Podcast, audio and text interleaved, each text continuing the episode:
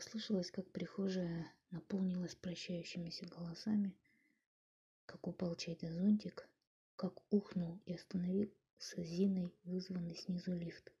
Все стихло опять.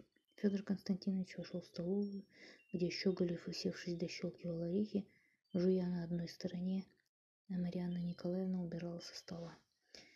Ее полное темно-розовое лицо с лоснящимися закрутками ноздрей, лиловые брови, абрикосовые волосы, переходящие в колючую синеву на голом жирном загривке, васильковое око с засоренной ресничной краской лузгом, мимоходом окунавшее взгляд в опивочную тину.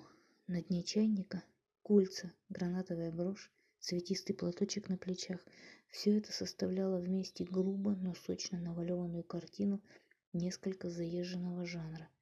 Она надела очки и достала из сумки листок с цифрами, когда Федор Константинович спросил, сколько он должен. Щеголев при этом удивленно поднял брови. Он был уверен, что жильца не получит уже ни копейки, и, будучи в сущности человеком добрым, еще вчера советовал жене не наседать, а через недели две написать Федору Константиновичу из Копенгагена с угрозой обратиться к его родным. После расчета от двухсот марок Федору Константиновичу осталось три с полтиной, и он пошел спать.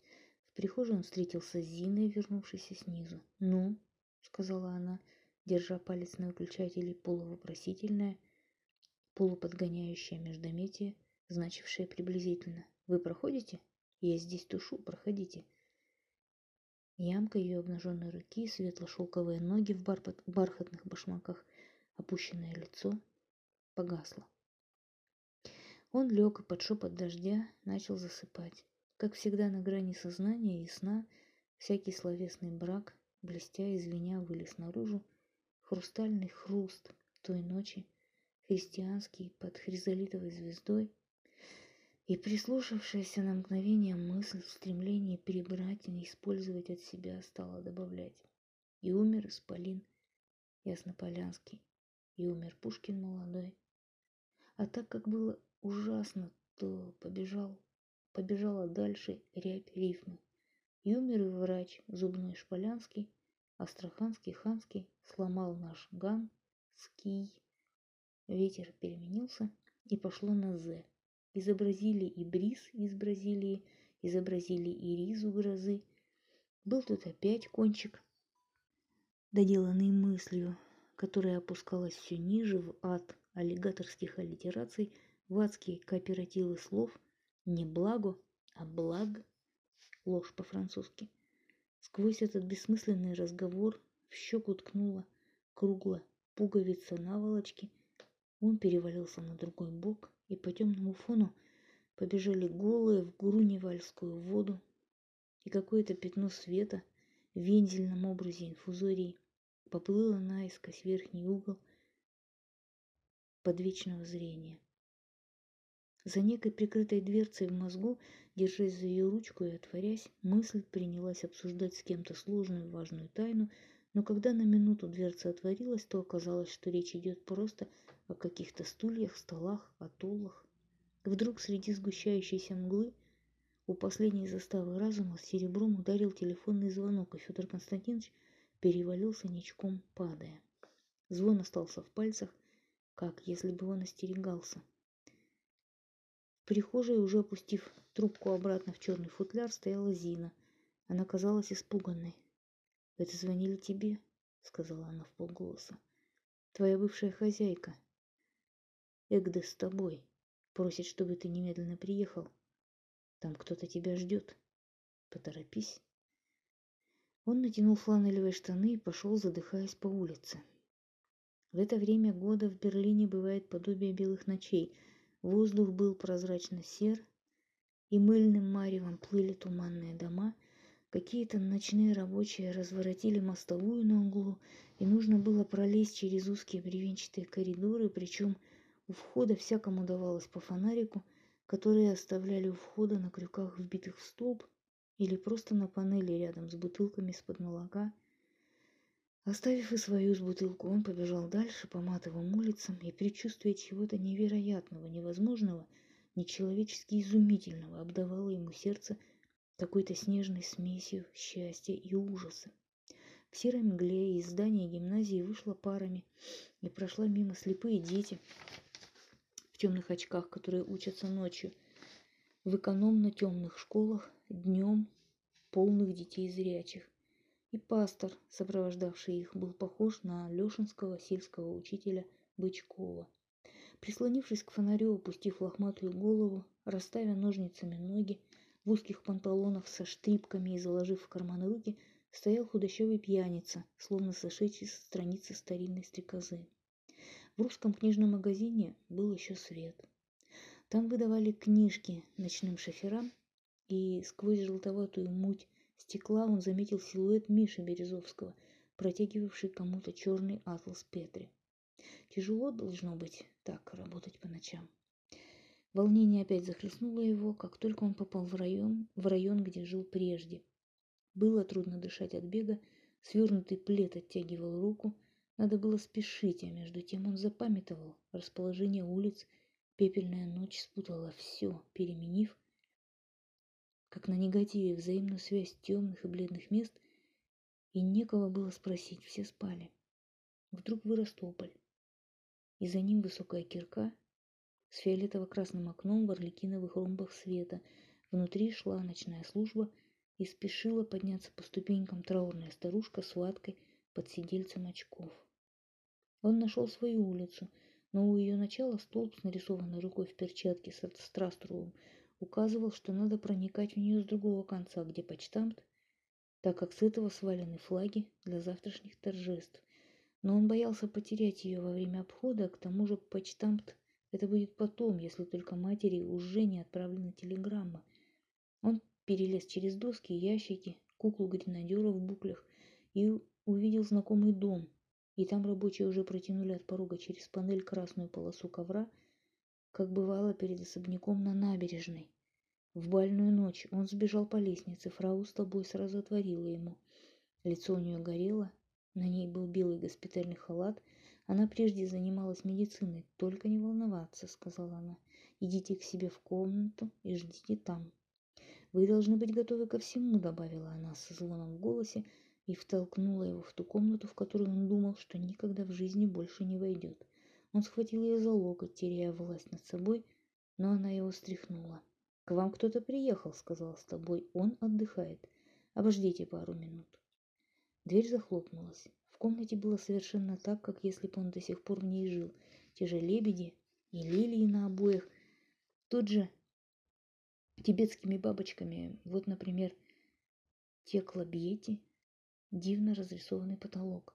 Ожидание, страх, мороз счастья, напор рыданий – все смешалось в одно ослепительное волнение, и он стоял посреди комнаты, не в силах двинуться, прислушиваясь и глядя на дверь. Он знал, кто войдет сейчас – и теперь мысль о том, как он прежде сомневался в этом возвращении, удивляла его. Это сомнение казалось ему теперь тупым упрямством полоумного, недоверием варвара, самодовольством невежды. У него разрывало сердце, как у человека перед казнью, но вместе с тем эта казнь была такой радостью, перед которой меркнет жизнь. И ему было непонятно отвращение, которое он бывало испытывал, когда в наспех построенных снах Ему мерещилось то, что свершалось теперь наяву. Вдруг за вздрогнувшей дверью, где-то далеко отворилась другая, послышалась знакомая поступь, домашний Софьяновый шаг, дверь, бесшумно, но со страшной силой, открылась, и на пороге остановился отец. Он был в золотой тюбетейке, в черной шеветовой куртке, с карманами на груди для портсигара и лупы, Коричневые щеки в резком разбеге парных борозд были особенно чисто выбриты. В темной бороде блестела, как соль седина. Глаза тепло и мохнато смеялись из сети морчин. А Федор стоял и не мог ступить шага. Отец произнес что-то, но так тихо, что разобрать было нельзя. Хотя как-то зналось, что относится к тому, что вернулся он невредимым, целым, человечески настоящим – и все-таки было страшно приблизиться. Так страшно, что Федору казалось, он умрет, если вошедший к нему двинется.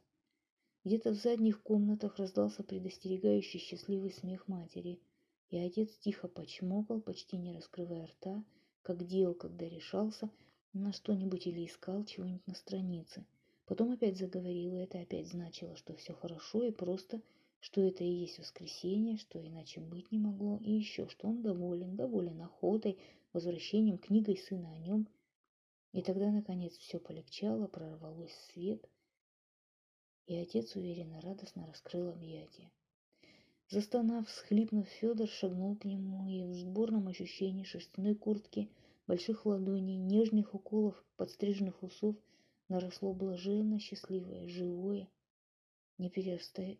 перерастающее расти, огромное, как рай, тепло, в котором его ледяное сердце растаяло и растворилось. Сначала нагромождение чего-то на чем-то, Бледная дышащая полоса, идущая вверх, были совершенно непонятны, как слова на забытом языке или части разобранной машины. И от этой бессмысленной путаницы панический трепет пробежал по душе. Проснулся в гробу, на луне, в темнице вялого небытия. Но что-то в мозгу повернулось, мысль осела, поспешила замазать правду, и он понял, что смотрит на занавеску полураскрытого окна, на стол перед окном. Таков договор с рассудком. Театр земной привычки, мундир временного естества. Он опустил голову на подушку, попытался нагнать теплое, дивное, все объясняющее. Но уже теперь приснилось что-то бесталанно, компилятивное, кое-как сшитое из обрезков дневного житья и подогнанное под него. Утро было пасмурное прохладная, с серо-черными лучами, лужами на асфальте двора, и раздавался противно плоский стук выбиваемых ковров. Щеголевы кончали укладывать чемоданы, Зина ушла на службу, а в час дня должна была встретиться с матерью, чтобы обедать с ней в Фатерленде. Присоединиться к ним Федору Константиновичу, к счастью, не предложили. Напротив, Марианна Николаевна, подогревая ему кофе на кухне, где он сидел в халате, сбитый с толку бивуачным настроением в квартире, предупредила, что в кладовке оставлено ему на обед немного итальянского салата и ветчины. Выяснилось, между прочим, что ночью звонил все тот же незадачливый абонент, на этот раз был в ужасном волнении, случилось что-то, так и оставшееся неизвестным. Борис Иванович в десятый раз перекладывал из одного чемодана в другой башмаки на колодках, все чистенькие, блестящие, он был необыкновенно щепетилен в смысле обуви. Потом они оделись и ушли. А Федор Константинович долго и удачно купался, брился, подстригал на ногах ногти. Было особенно приятно подлезть под тугой уголок, щелкнуть. Они стреляли по всей ванной. Стучался швейцар, но не мог войти, потому что Щеголевы, уйдя, заперли дверь на американский замок, а ключи Федора Константиновича неизвестно где разгуливали. В щелку звякнув заслонкой, почтальон бросил белградскую газетку «За царя и церковь», которую выписывал Борис Иванович. А погодя, кто-то всунул, оставшись все торчать лодочкой, рекламный листок недавно открывшейся парикмахерской. Ровно в половине двенадцатого донесся с лестницы гулкий лай и взволнованное нисхождение эльзасской овчарки, которую в это время водили гулять. С гребешком в руке он выходил на балкон посмотреть, не прояснилось ли, хотя не было дождя. Небо белело тускло и безнадежно, и немыслимо было представить себе, что можно было вчера лежать в лесу. В Щеголевской спальне валялась бумажная рвань, один из чемоданов был раскрыт, и в нем сверху лежала на вафельном полотенце резиновая груша. На двор пришел бродячий усач с цимбалами, барабаном, саксофоном, весь увешанный музыкой – с блестящей музыкой на голове, с обезьянкой в красной фуфайке и долго пел, притоптывая и бряцая, не заглушая, впрочем, пальбы по коврам на козлах. Осторожно толкнув дверь, Федор Константинович вошел в Зинину комнату, где не бывал никогда, и со странным чувством веселого новоселья долго смотрел на бойко тикающий будильник, на розу в стакане со стеблем, обросшим пузырьками, на оттаманку, превращавшуюся на ночь в постель, и на чулки – сохнувшее на паровом отоплении. Он закусил, затем сел у своего стола, окунул перо и замер над белой страницей.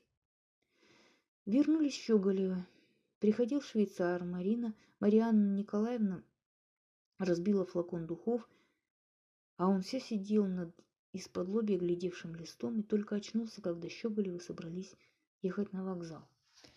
До отхода поезда оставалось часа два, но вокзал, правда, находился далеко. Грешный человек. Люблю приезжать с ранья, бодро сказал Борис Иванович, захватывая себя за рукав и манжету, чтобы влезть в пальто. Федор Константинович помог ему, тот с вежливым восклицанием, еще половинчатый, шарахнулся и вдруг в углу превратился в страшного горбуна. Потом пошел проститься с Марианной Николаевной, которая перед зеркальным шкафом, странно изменив выражение лица, затуманивая и задабривая свое отражение, надевала синюю с синей вуалеткой шляпу. Федору Константиновичу вдруг стало странно, жаль ее. И, подумав, он предложил пойти за угол за такси. «Да, пожалуйста», — сказала Марианна Николаевна, тяжело ринувшись к перчаткам на диване. На стоянке автомобиля не оказалось, разобрали, и ему пришлось перейти через площадь, там поискать. Когда он, наконец, подъехал к дому, Щеголевы уже стояли внизу, сами снеся чемоданы. Тяжелый багаж был отправлен вчера. «Ну, храни вас Бог», — сказала Марианна Николаевна, и гутоперчивыми губами поцеловала его в лоб. «Сарацка, Сарацка, телеграфируй!» — крикнул Борис Иванович, шутливо махая ручкой — и автомобиль, повернувшись, отъехал. Навсегда, с облегчением подумал Федор Константинович и, посвистывая, поднялся наверх. Тут только он понял, что войти в квартиру не может. Особенно было обидно глядеть, приподняв заслонку в почтовую щель на связку ключей, звездой лежавшую на полу в прихожей, и их всунула обратно Марьяна Николаевна, заперев за собой дверь. Он сошел по ступенькам гораздо медленнее, чем поднялся. Зина, он знал, собиралась поехать со службы на вокзал, считая, что поезд отходит через полтора часа с лишним, и что езды на автобусе час она и ключи, а раньше, чем часа через три, не вернется. На улице было ветрено и смуро, идти было не к кому, а в пивные, в кафе он никогда не захаживал, ненавидя их люто. В кармане было три с полтиной, он купил папирос, и так как сосущая как голод потребность поскорее увидеть Зину, теперь-то, когда все позволено, собственно, и оттягивала от улицы, от неба, от воздуха, весь свет и смысл он поспешил на тот угол, где проходил нужный автобус. То, что он был в ночных туфлях, в старом, в старейшем мятом костюме, запятнанном спереди с недостающей на гульфике пуговкой, мешками на коленях и материнской заплаткой на заду, немало его не беспокоило. Загар и раскрытый ворот чистой рубашки давали ему некий приятный иммунитет. Был какой-то государственный праздник. Из окон домов торчали трех сортов флаги, черно-желто-красные, черно-бело-красные и просто красные. Каждый сорт что-то означал, а смешнее всего – это что-то кого-то могло волновать гордостью или злобой. Были флаги большие малые, на коротких древках и на длинных, но от, от всего этого эксгибиционизма гражданского возбуждения город не стал привлекательнее. На Тауэнцинштрассе автобус задержала мрачная процессия. Сзади на медленном грузовике ехали полицейские в черных крагах, а среди знамен было одно с русской надписью – за серб и молд. Так что некоторое время Федор тяготился мыслью, где это живут молты, или это молдаване. Вдруг он представил себе казенные фестивали в России, долгополых солдат, культ скул, исполинский плакат с орущим общим местом в ленинском пиджачке и кепке, и среди грома глупости литавров скуки, рабих великолепий, Маленький ярмарочный писк грошовой истины. Вот оно вечное, все более чудовищное в своем радушии и повторении ходынки. С гостинцами, во какими, гораздо больше сперва предлагавших и прекрасно организованным увозом трупов. А в общем, пускай. Все пройдет и забудется. И опять через 200 лет самолюбивый неудачник – отведет душу на мечтающих о довольстве простаках, если только не будет моего мира, где каждый сам по себе, и нет равенства, и нет властей. Впрочем, если не хотите, не надо. Мне решительно все равно. Потсдамская площадь, всегда искалеченная городскими работами, о, старые открытки с нее, где все так просторно от рада извозчиков, подолы дам в кушачках, метущая пыль, но те же жирные цветочницы.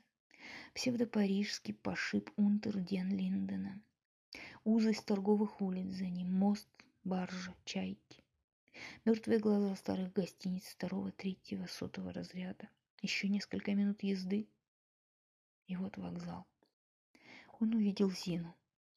В бланжевом жаржетовом платье, белой шапочке, взбегающую по ступеням. Она взбегала, прижав к бокам розовые локти, зажав сумку, и когда он ее полуобнял, догнав, она обернулась с той нежной, матовой улыбкой, с той счастливой грустью в глазах, которыми она встречала его наедине. «Слушай», — сказала она суетливо, — «я опаздываю, бежим» но он ответил, что уже распрощался с ними и подождет ее внизу. Низкое садящееся из-за крыши солнце как бы выпало из облаков, покрывавших свод, но уже совсем мягких и отрешенных, как волнистое их таяние на зеленоватом плафоне. И там в узком просвете небо было раскалено, а напротив, как медь, горело окно и металлические буквы – Длинная тень носильщика, катящая тень тачки, втянула эту тень в себя, но она опять острым углом выперла на повороте. «Будем скучать без тебя, Зиночка», — сказала Марианна Николаевна уже из вагона. «Но ты, во всяком случае, возьми отпуск в августе. Приезжай к нам, посмотрим, может быть, и совсем останешься». «Не думаю», — сказала Зина. «Ах, да, я сегодня дала тебе мои ключи. Не увези их, пожалуйста». А, «Я, знаешь, их в передней оставила». А оборины в столе. Ничего, Годунов тебя впустит, добавила Марьяна Николаевна примирительно. Так-то. Счастливо оставаться, вращая глазами, сказал Борис Иванович из-за Жениного полного плеча. Ах, Зинка, Зинка, вот приедешь к нам, на велосипеде будешь кататься, молоко хлестать, лафа. Поезд содрогнулся и пополз. Марьяна Николаевна еще долго махала Щеголев, как черепаха, втянул голову, а Сев, вероятно, крякнул. Она в припрыжку сбежала по ступеням, сумка теперь свисала с пальца, и от последнего солнечного луча бронзовый блеск пробежал у нее в зрачках, когда она подлетела к Федору Константиновичу. Они поцеловались так, словно она только что приехала издалека, после долгой разлуки. «А теперь поедем ужинать», — сказала она, беря его под руку. «Ты, наверное, безумно голоден». Он кивнул. Чем это объяснить? Откуда это странное смущение? Вместо ликующей, говорливой свободы, которую я так предвкушал. Я словно отвык от нее. Или, или не могу с ней прежней примениться к этой свободе. «Что с тобой? Почему ты окислился?» Заметливо спросила она после молчания. Они шли к остановке автобуса. «Грустно расстаться с Борисом Бодрым, ответил он, стараясь хоть остротой разрешить стеснение чувств. А я думаю, что это вчерашнее безобразие, усмехнулась Зина, и вдруг он уловил в ее тоне какой-то приподнятый звон, по-своему отвечавший его собственному замешательству и тем самым подчеркивавший и усиливавший его. Глупости. Дождь был теплый, я дивно себя чувствую. Подкатил, сели, Федор Константинович заплатил из ладони за два билета. Зина сказала, жалование я получаю только завтра, так что у меня сейчас всего две марки. Сколько у тебя? Слабо. От твоих двухсот мне отчислилось три с полтиной, но из них больше половины уже ухнуло. На ужин-то у нас хватит, сказала Зина.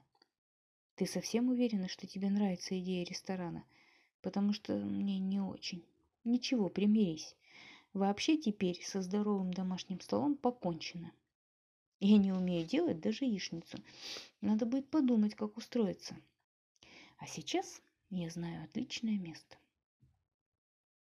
Несколько минут молчали. Уже зажигались фонари, витрины. От незрелого света улицы осунулись и посидели, а небо было светло, широко, в облачках, отороченных фламинговым пухом. Смотри, готовы фоточки. Он их взял из ее холодных пальцев. Зина на улице перед конторой, прямая и светлая, с тесно составленными ногами и тень липового ствола поперек панели, как опущенный перед ней шлагбаум. Зина боковым, боком сидящая на подоконнике с солнечным венцом вокруг, вокруг головы. Зина за работой, плохо вышедшая темнолицая, зато на первом плане царственная машинка с блеском на рычажке каретки. Она их засунула обратно в сумку, вынула, положила обратно месячный трамвайный билет в целлофане, вынула зеркальце, посмотрела, оскаблившись на пломбу в переднем зуме, положила обратно, защелкнула сумку, опустила ее к себе на колени, посмотрела себе на плечо, смахнула пушинку, надела перчатки, повернула голову к окну. Все это необыкновенно быстро, с движением на лице, с миганием, с каким-то внутренним покусыванием и втягиванием щек. Но теперь она сидела неподвижно. Сухожилие было натянуто на бледной шее, руки в белых перчатках лежали на зеркальной коже сумки.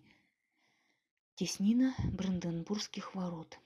За Потсдамской площадью при приближении к каналу пожилая скуластая дама, где я ее видел, с глазастой, дрожащей собачкой под мышкой рванулась к выходу, шатаясь, борясь с призраками, и Зина посмотрела вверх на нее беглым небесным взглядом.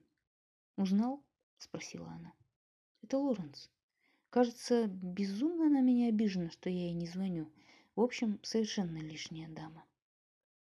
«У тебя копоть на скуле», – сказал Федор Константинович осторожно. «Не размажь. Опять сумка, платочек, зеркальце. Нам скоро вылезать, проговорила она погодя. Что? Ничего, соглашаюсь. Вылезем где хочешь. Здесь, сказала она, еще через две остановки, взяв его за локоть, приподнявшись, сев опять от толчка, поднявшись окончательно, вылавливая, как из воды, сумку. Огни уже отстоялись, небо совсем обмерло, Проехал грузовик с возвращавшимися после каких-то гражданских оргий, чем-то махавших, что-то выкрикивавшими молодыми людьми. Посреди бездревесного сквера, состоявшего из большого продолговатого цветника, обведенного дорожкой, цвела армия роз. Открытый загончик ресторана, шесть столиков против этого сквера, был отделен от панели беленым барьером с петуниями поверху. Рядом жрут кабан с кабанихой, у Кёльнера черный ноготь окунается в соус. А к золотой каемке моего пивного стакана вчера льнула, вчера льнула губа с язвочкой. Туман какой-то грусти обволок Зину, ее щеки, прищуренные глаза, душку на шее, косточку.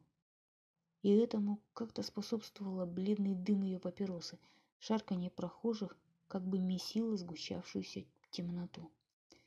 Вдруг в откровенном ночном небе очень высоко «Смотри», — сказала она, — «какая прелесть!»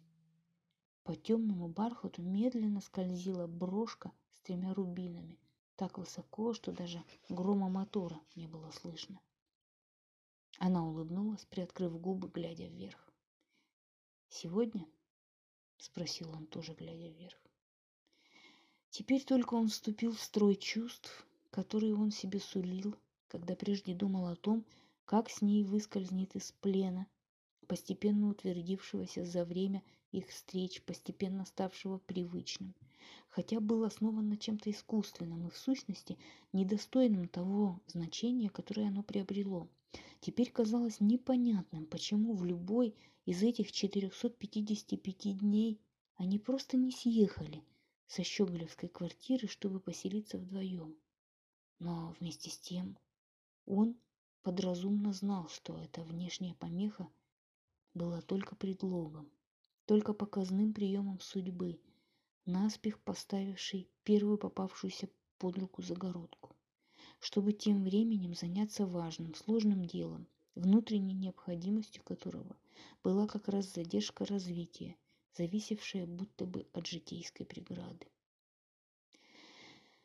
Теперь в этом белом освещенном загончике, при золотистой близости Зины и при участи теплой, вогнутой темноты, сразу за вырезанным озарением петуний он окончательно нашел в мысли о методах судьбы то, что служило нитью, тайной душой, шахматной идеей для едва еще задуманного романа, о котором он накануне вскользь сообщал матери. Об этом-то он и заговорил сейчас. Так заговорил, словно это было только лучшее, естественнейшее выражение счастья, которое тут же побочно в более общедоступном издании выражалось такими вещами, как бархатистость воздуха, три липовых изумрудных листа, попавших в фонарный свет, холод пива, лунные вулканы, картофельного пюре, смутный говор, шаги, звезда среди развалин туч. «Вот что я хотел бы сделать», — сказал он. «Нечто похожее на работу судьбы в нашем отношении. Подумай, как она за это принялась три года с лишним тому назад. Первая попытка свести нас. А липоватая, громоздкая, одна перевозка мебели чего стоила. Тут было что-то такое размашистое. Средств не жалею. Шутка ли сказать перевести в дом, куда я только что въехал, Лоренцев и всю их обстановку. Идея была грубая. Через жену Лоренца познакомить меня с тобой. А для ускорения был зад Романов, позвавший меня на вечеринку к ним. Но тут-то судьба и дала маху. Посредник был взят неудачный, неприятный мне, и получилось как раз обратное. Из-за этого я стал избегать знакомиться с Лоренцами. Так что все это громоздкое построение пошло к черту. Судьба осталась с мебельным фургоном на руках, затраты не окупились. «Смотри», — сказала Зина, — «на эту критику она может теперь обидеться и отомстить». Слушай дальше.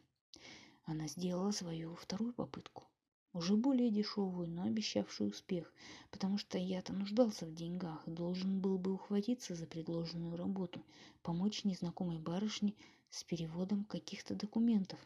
Но и это не вышло. Во-первых, потому что адвокат Чарский оказался тоже маклером неподходящим, а во-вторых, потому что я ненавижу заниматься переводами на немецкий. Так что опять сорвалось. Тогда-то, наконец, после этой неудачи, судьба решила бить наверняка, то есть прямо вселить меня в квартиру, где ты живешь. И для этого в посреднике она выбрала уже не первого попавшегося, а человека не только мне симпатичного, но энергично взявшегося за дело и не давшего мне увильнуть последнюю минуту, правда, случился затор, чуть не погубивший всего. В торопях или поскупившись, судьба не потратилась на твое присутствие во время моего первого посещения.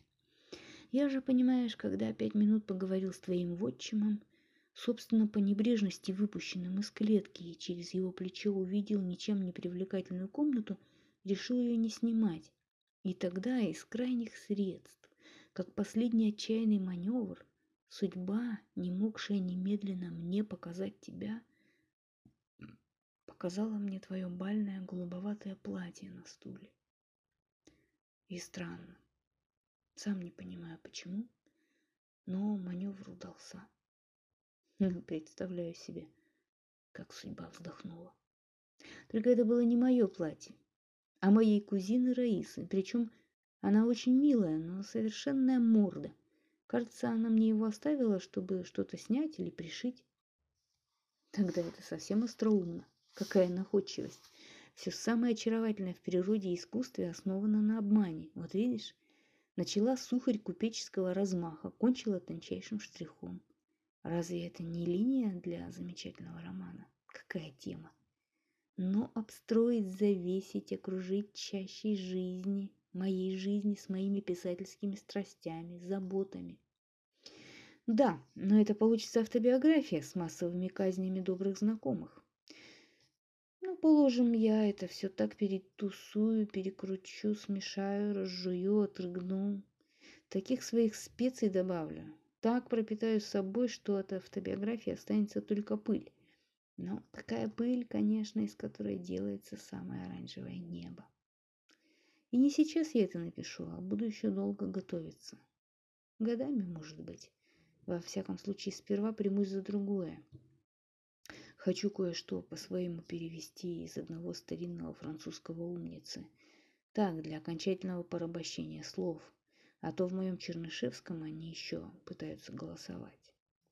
Вот это чудно, сказала Зина. Это мне страшно нравится. Я думаю, ты будешь таким писателем, какого еще не было, и Россия будет прямо изнывать по тебе, когда слишком поздно спохватится. Но любишь ли ты меня? То, что говорю, и есть в некотором роде объяснение в любви, ответил Федор Константинович. Мне мало некоторого рода. Знаешь, временами я, вероятно, буду дико несчастна с тобой. Но, в общем-то, мне все равно. Иду на это. Она улыбнулась, широко раскрыв глаза и подняв брови. А потом слегка откинулась на своем стуле и стала пудрить подбородок и нос. Ах, я должен тебе сказать, это великолепно. Есть у него знаменитое место, которое, кажется, могу сказать наизусть. Если не собьюсь, не перебивай меня. Перевод еще приблизительный. Был однажды человек, он жил истинным христианином, творил много добра, когда словом, когда делом, когда молчанием, соблюдал посты, пил воду горных долин. Это хорошо, правда? Питал дух созерцанием и бдением, прожил чистую, трудную, мудрую жизнь. Когда же почуял приближение смерти, тогда вместо мысли о ней слез покаяния, прощания и скорби вместо монахов и черного нотария созвал гостей на пир – акробатов, актеров, поэтов, ораву танцовщиц, трех волшебников, таленбургских студентов гуляк, путешественника Стопробаны. Осушил чашу вина и умер с бесконечной улыбкой. Среди сладких стихов, масок и музыки. Правда великолепно? И если мне когда-нибудь придется умирать, то то я бы хотел именно так. Только без танцовщиц, сказала Зина. Ну это ж просто символ веселого общества. Может быть, теперь пойдем? Надо заплатить, сказала Зина. Кликни его.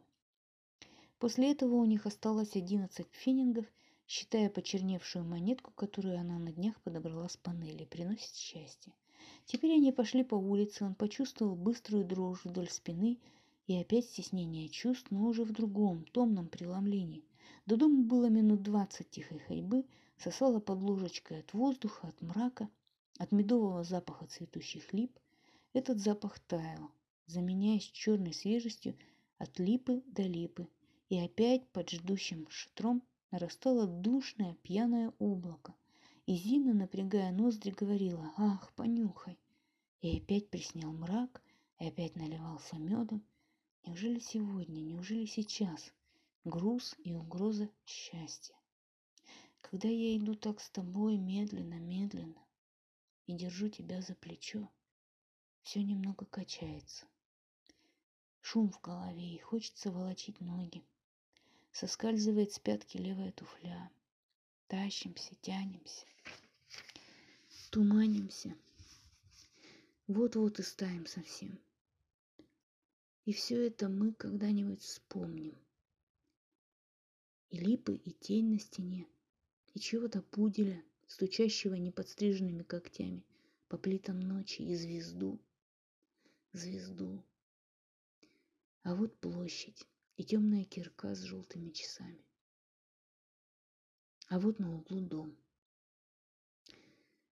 Прощай же, книга, для ведения отсрочки смертной тоже нет. С колен поднимется Евгений, но удаляется поэт. И все же слух не может сразу расстаться с музыкой, рассказу, дать замереть. Судьба сама еще звенит, и для ума внимательного нет границы. Там, где поставил точку я. Продленный призрак бытия синеет за чертой страницы, как завтрашние облака. И не кончается строка.